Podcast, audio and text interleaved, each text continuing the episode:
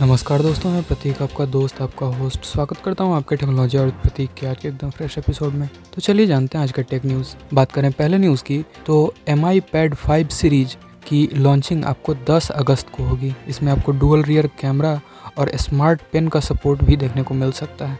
बात करें अगले न्यूज़ की तो काउंटर पॉइंट के रिपोर्ट के मुताबिक शाओमी दुनिया का सबसे बड़ा स्मार्टफ़ोन ब्रांड बना है जून में, और वो भी पहली बार। बात करें अगले न्यूज़ की तो गूगल पिक्सल 5a की प्राइस को लेकर एक लीक सामने आई है। इसकी प्राइस आपको रफली तैंतीस हज़ार चार सौ रुपये देखने को मिल सकती है। हालाँकि ये एक्सपेक्टेड है। अब देखते हैं ये किस प्राइस पे इंडिया में लॉन्च होती है। इसकी लॉन्च डेट अगस्त 26 को सेट है।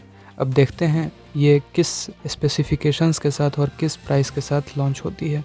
बात करें अगले न्यूज़ की तो क्वांटम कंप्यूटिंग की रिसर्च और ट्रेनिंग को एक्सेलरेट करने के लिए IBM और इंडिया के कुछ बड़े इंस्टीट्यूट ने आपस में हाथ मिलाया है।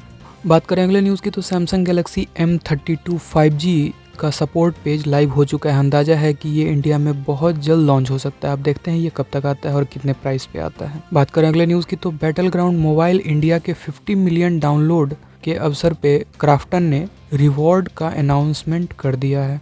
बात करें अगले न्यूज़ की तो I M D V T V app iOS और एंड्रॉयड के लिए फाइनली लॉन्च हो चुकी है। तो बस आज के एपिसोड में इतना ही। मिलते हैं आपसे फिर अगले दिन एक और नए फ्रेश एपिसोड में। तब तक के लिए अगर आपने मेरे पॉडकास्ट को सब्सक्राइब नहीं किया है तो जल्दी सब्सक्राइब कर लें और साथ ही कोई सलाह और सुझाव है तो आप मुझे डीएम या कमेंट करके बता सकते हैं।